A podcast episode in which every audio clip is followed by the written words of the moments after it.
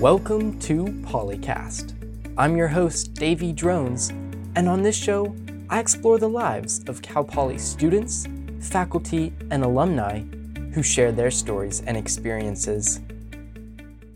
My guest today is Rhonda Beeman, who teaches a very interesting class at Cal Poly all about leadership and prepping students for the real world after college.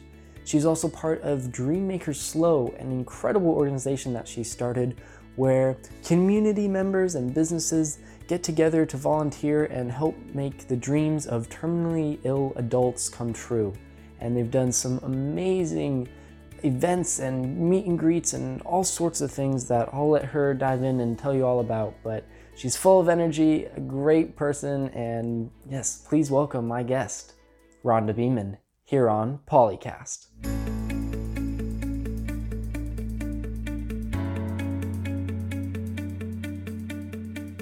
All right, welcome, Rhonda. Thank you so much for being here. I really appreciate it. I'm thrilled to be part of it. Wonderful. So you're involved with a lot of different things. Um, you you know you spoke at a TEDx. You know you do your um, leadership summit. But give us just a little background of your involvement here at Cal Poly and kind of what you're all a part of. Okay, great. Um, I'm actually in charge of the leadership stuff at the College of Business. So I kind of morphed from a two day a week class to now we do a thing called Business 306. I call it WIN, W I N, what I need to thrive and succeed. So um, it's really about all the things that you never learn in business school. And, and some people have, you know, jokingly called it charm school, but you learn how, you know, etiquette and how to use a business card and all that kind of stuff. But then also, I sneak in when they're least expecting it what is the meaning of your life? What is the meaning of work? What do you define as success? Um, all the stuff that you really, especially if you're a high achiever like most of the people at Cal Poly, mm-hmm. you never really stop. You're on this, you know, treadmill towards success, but have you defined it? And is it more than just straight A's and a great job? And, you know, some of the issues that um, I think everyone needs to confront um, to have a full and productive life. If you go to any airport this is my my big thing. You go to mm-hmm. an airport and sit down and watch people walking by. How many of them look happy? How many of them look healthy? How many of them look like they are living the life of their dreams? 10%? You know, how hard is it to be that at 40 years old and to be feeling like I've really you know, made it. I've really lived the life that I want to live and I'm not disappointed in myself and all that kind of stuff. So that's kind of what the class is about. Yeah, totally. That's fascinating. And yeah, I think in a lot of things with, you know, especially, you know, I'm super involved with entrepreneurship and all, and it's like you, you can't really define, you know, a certain price point or a certain mark because because then it's like once you hit it and then what like yeah are you are you then you know then you plateau and you're fine it's yeah. like no you all, always kind of want to keep going but it's in that process and living and enjoying it and and the question being, why do you want to keep going? Mm-hmm. And in what direction do you want to keep going? And what if halfway through you find out you've put your, you know, ladder on the wa- wrong wall of success? Then what do you do? You know, and all mm-hmm. that kind of stuff. So I think there it's it's probably you know one of the coolest courses to teach, and I meet the greatest people because it's elective. So it's people who want to mm-hmm. to you know answer these questions and i tell them it's probably the hardest class you're ever going to take because you're the curriculum interesting yeah yeah totally, yeah you know and so are these students particularly business students or well i let other people sneak in right okay totally yeah yeah, yeah. well no which it's is supposed great. to be business okay. but you know mm-hmm. people will tell their friends and their, their friends will go please you know i heard about it can you please let me in so you know we've had veterinarians and wow. you know ag business and journalism and you know but you have to know the secret password yeah. which is please dr b oh, awesome and now what kind of got you started with you know kind of promoting this and you know how, how did this class come about for you? Well, it's kind of a variation of something I've been doing for 30 years, whether I was teaching public speaking, public relations, advertising, marketing, you know, whatever it was I was teaching, I used it as a vehicle to make somebody's life bigger, something better, something more.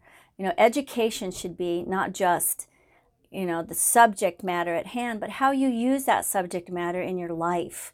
And I I just think most people do not or don't know how to maximize their potential in life. And um, so it just kind of morphed into finally I didn't have to use, you know, a business class to do it. They, they gave me my own class to just do it. You might know that the most popular class at Yale, they're, they're, they can't get a big enough room for it, is Happiness 101. So here's all these freaking smart kids, unhappy, wanting to know what is happiness and how do you find it and how do you, you know, quantify it and how do you live it and all that kind of stuff. They, they can't they can't find a place big enough for that class. It's sort of like that, you know, and, and it's Cal Poly's version. And um, I've just been really lucky that the leaders at not only OCOB, which is the College of Business, mm-hmm. um, but also, you know, higher up, have given me the latitude and space to do that. Definitely. And you mentioned before, like, the students are kind of their own curriculum. And I mean, especially with, you know, what you're saying Cal Poly students, like it's stressful. You know, we have these hard classes and people put a lot of pressure on themselves. So what are what's kind of the structure of, you know, this class? Well, I'm not trying to be coy, but every class is different because it depends on who's in there. And it depends on the intellectual wanderings of their needs and minds and, you know, the experiences they've had. So really, you know, it's um, it's very uh, different every single time. Definitely. You know, I don't like, my mom used to have this old phrase, I don't chew my cabbage twice. That's kind of like this class. You don't know, no one knows what's going to happen when they walk in there. So that's awesome. and now you mentioned, you know, before when we were talking, how you bring in not necessarily great CEOs or people that have kind of accomplished, but people that are, you know, jumping right into things. Um, so who are tell me a little bit about some of those people yeah because i when i was teaching the leadership summit it was always the CEOs of big companies, and you know, here I am making millions, and you can too. and uh, for this class, what I do is bring back students that I stay in touch with who um, are just starting out, and they find out that you know investment banking is 90 hours a week on a good week. And how do you stay in shape? How do you keep motivated? How do you not crash doing two years of that? You know, that kind of thing. Um, I have a student who had to break it to his parents that he wasn't going to be an accountant. I mean, at graduation, at my house at a party, I'm not going to do it, even though he had the offer from Deloitte and everything. I want to be a food writer. Wow. oh, you know, and so he comes on and says, How how hard that was and, and heartbreaking to watch his parents' faces fall after paying for this education. You know, all those kind of issues that everybody faces and doesn't talk about because they're afraid they're the only one, and they're not. You know, mm-hmm. you end up this really great job at one of the big four.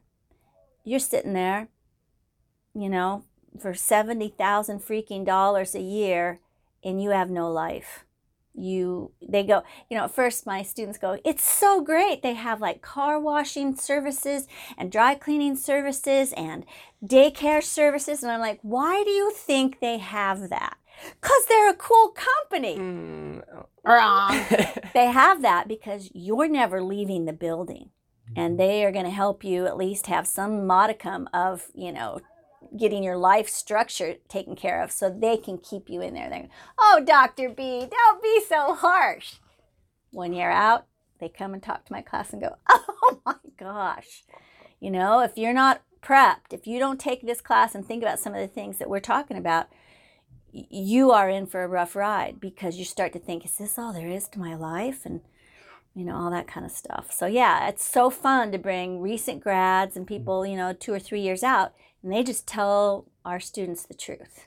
Yeah. You know, that, it's great. Wow. So now I'm just kind of putting myself in, say, you know, the shoes of someone that's on track to go to one of the big four, be an accountant, and kind of hearing all this and realizing that, oh crap, like, you know, what if, yeah, this really isn't for me? So how do you kind of foster that and ease them into the process, being like, hey, there's more out there? Well, the first thing is here's the lie that everyone is told follow your passion.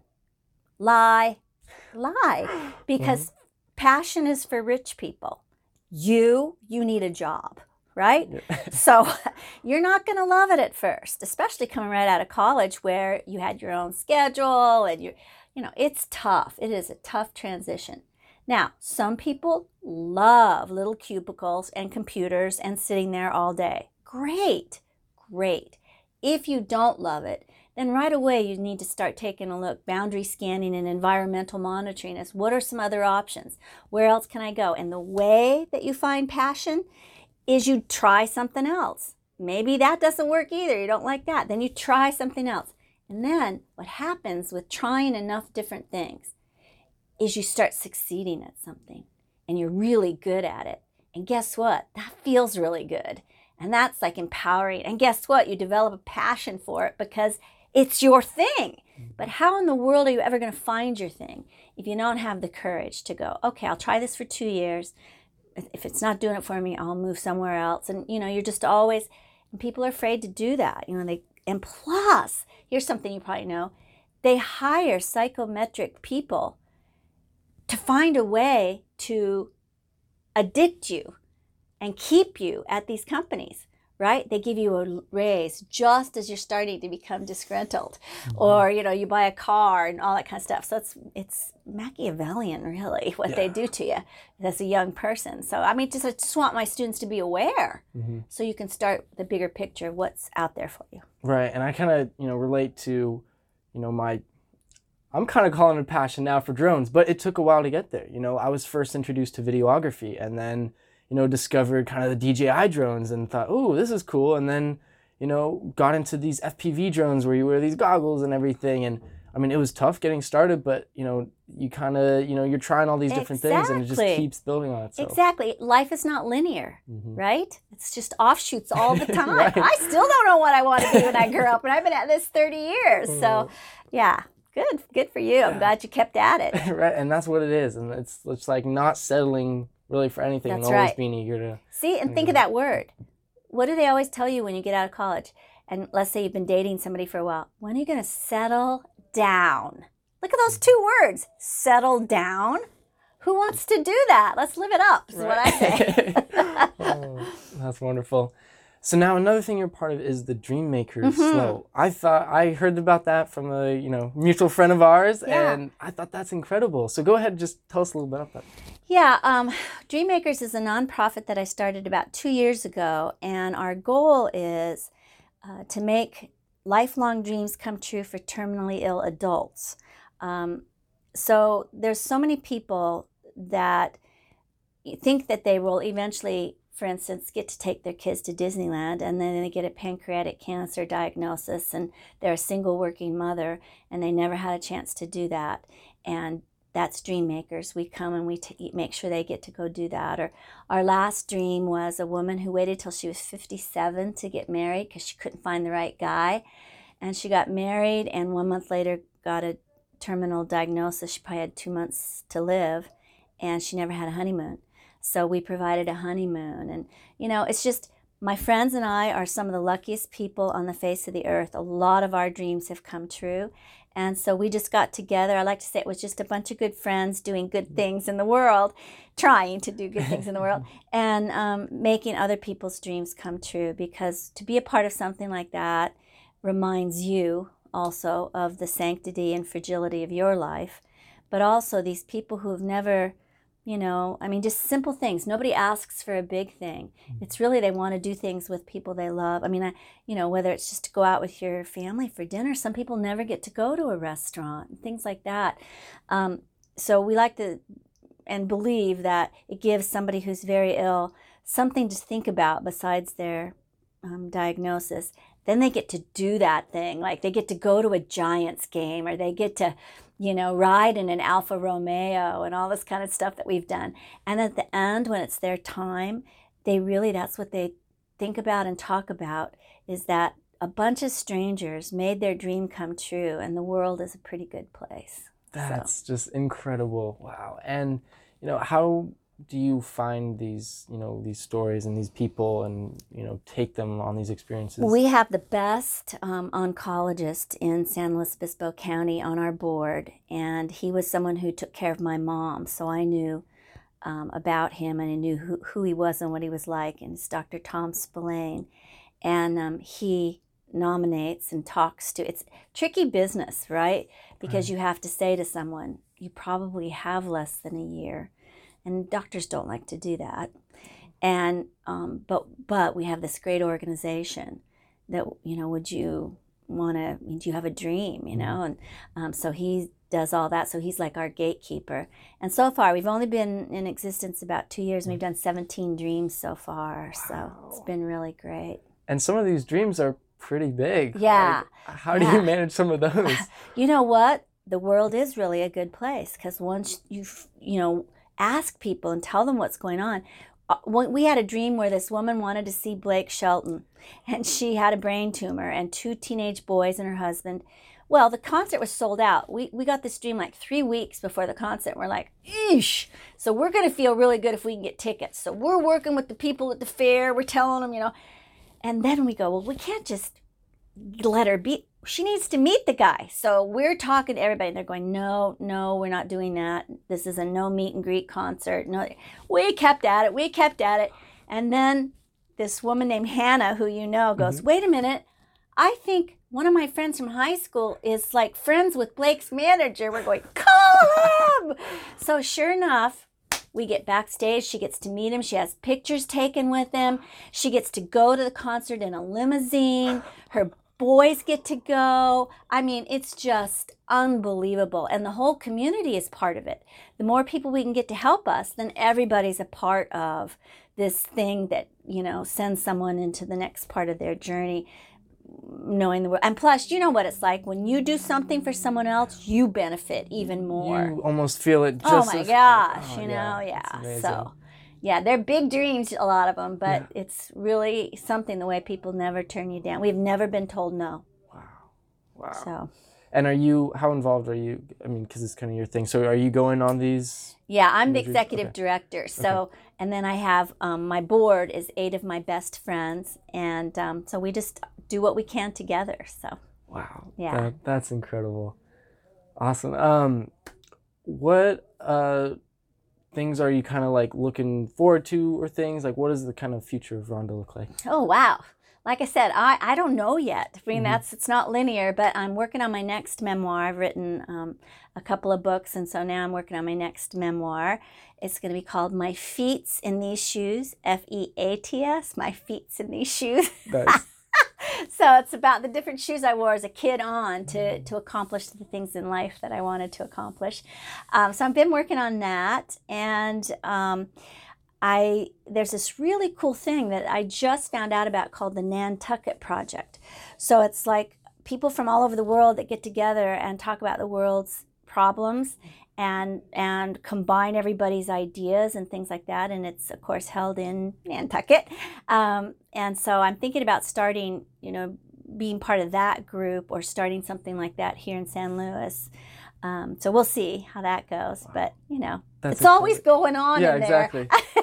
so now those books that you wrote, I've you know I've had a couple people on the show that have written books, and it's a lot goes into it. And even kind of what you know you're saying earlier, you know, it's uh, it's a lot. Um, how was that kind of experience, and what kind of motivated you to write these books? I hate it. it's lonely, and you're sitting there. You know, you can spend an hour on a paragraph going, "Ugh, that's not the right word." Or, but really, truly, what motivated my um, first book was called You're Only Young Twice. And I had turned 40 and I just went, yeesh, this is gross. And then I thought, well, I can't go through life thinking that because, gosh, I'm lucky to be that, you know, and I hopefully I'm going to get older. I'm hopefully going to do twice this. I'll be 40 twice someday. So um, I did a, a decade of research on this science called neoteny, which quite literally translates into growing young and how you do that and and you know all this stuff about your internal spirit rather than the external skin bag. That's going to go, but the internal spirit doesn't have to. So that was my first book. So that's what motivated me. Mm-hmm. And the second book was a memoir. And what really motivated me was my children and grandchildren. You know, I wanted them to know me as a girl. And I was thinking, I'd love that so much if I had that from my grandmother. And um, yeah, so that motivated me. So that was called Little Miss Merit Badge. Um, and then I wrote a kid's book. That one was fun.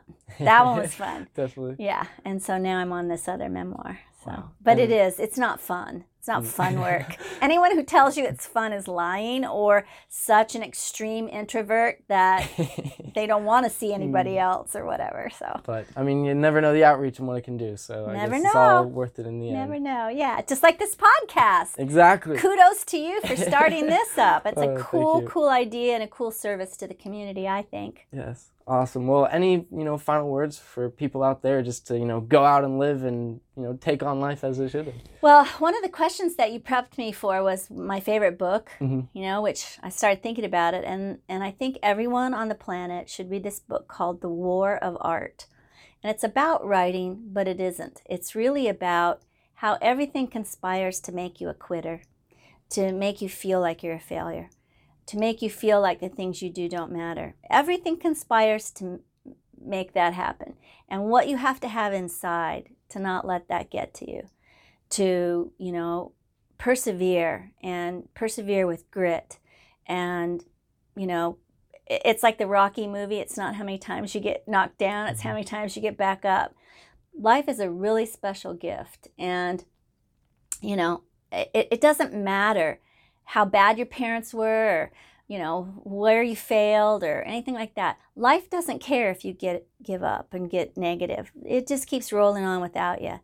You get this one precious shot, man. You should keep getting back up and, you know, do the best that you can with what you have and and strive every day to be kind and that'll make you happy. And yeah, I think that's about enough out of me. Well, that is awesome.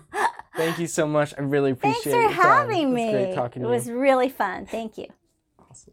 Thank you so much for listening. I really hope you enjoyed this episode. And if you want to hear more, be sure to check out all of the episodes of Polycast on any of the podcast platforms where you can subscribe and stay updated on when new episodes are released. Again, thank you for listening here on Polycast.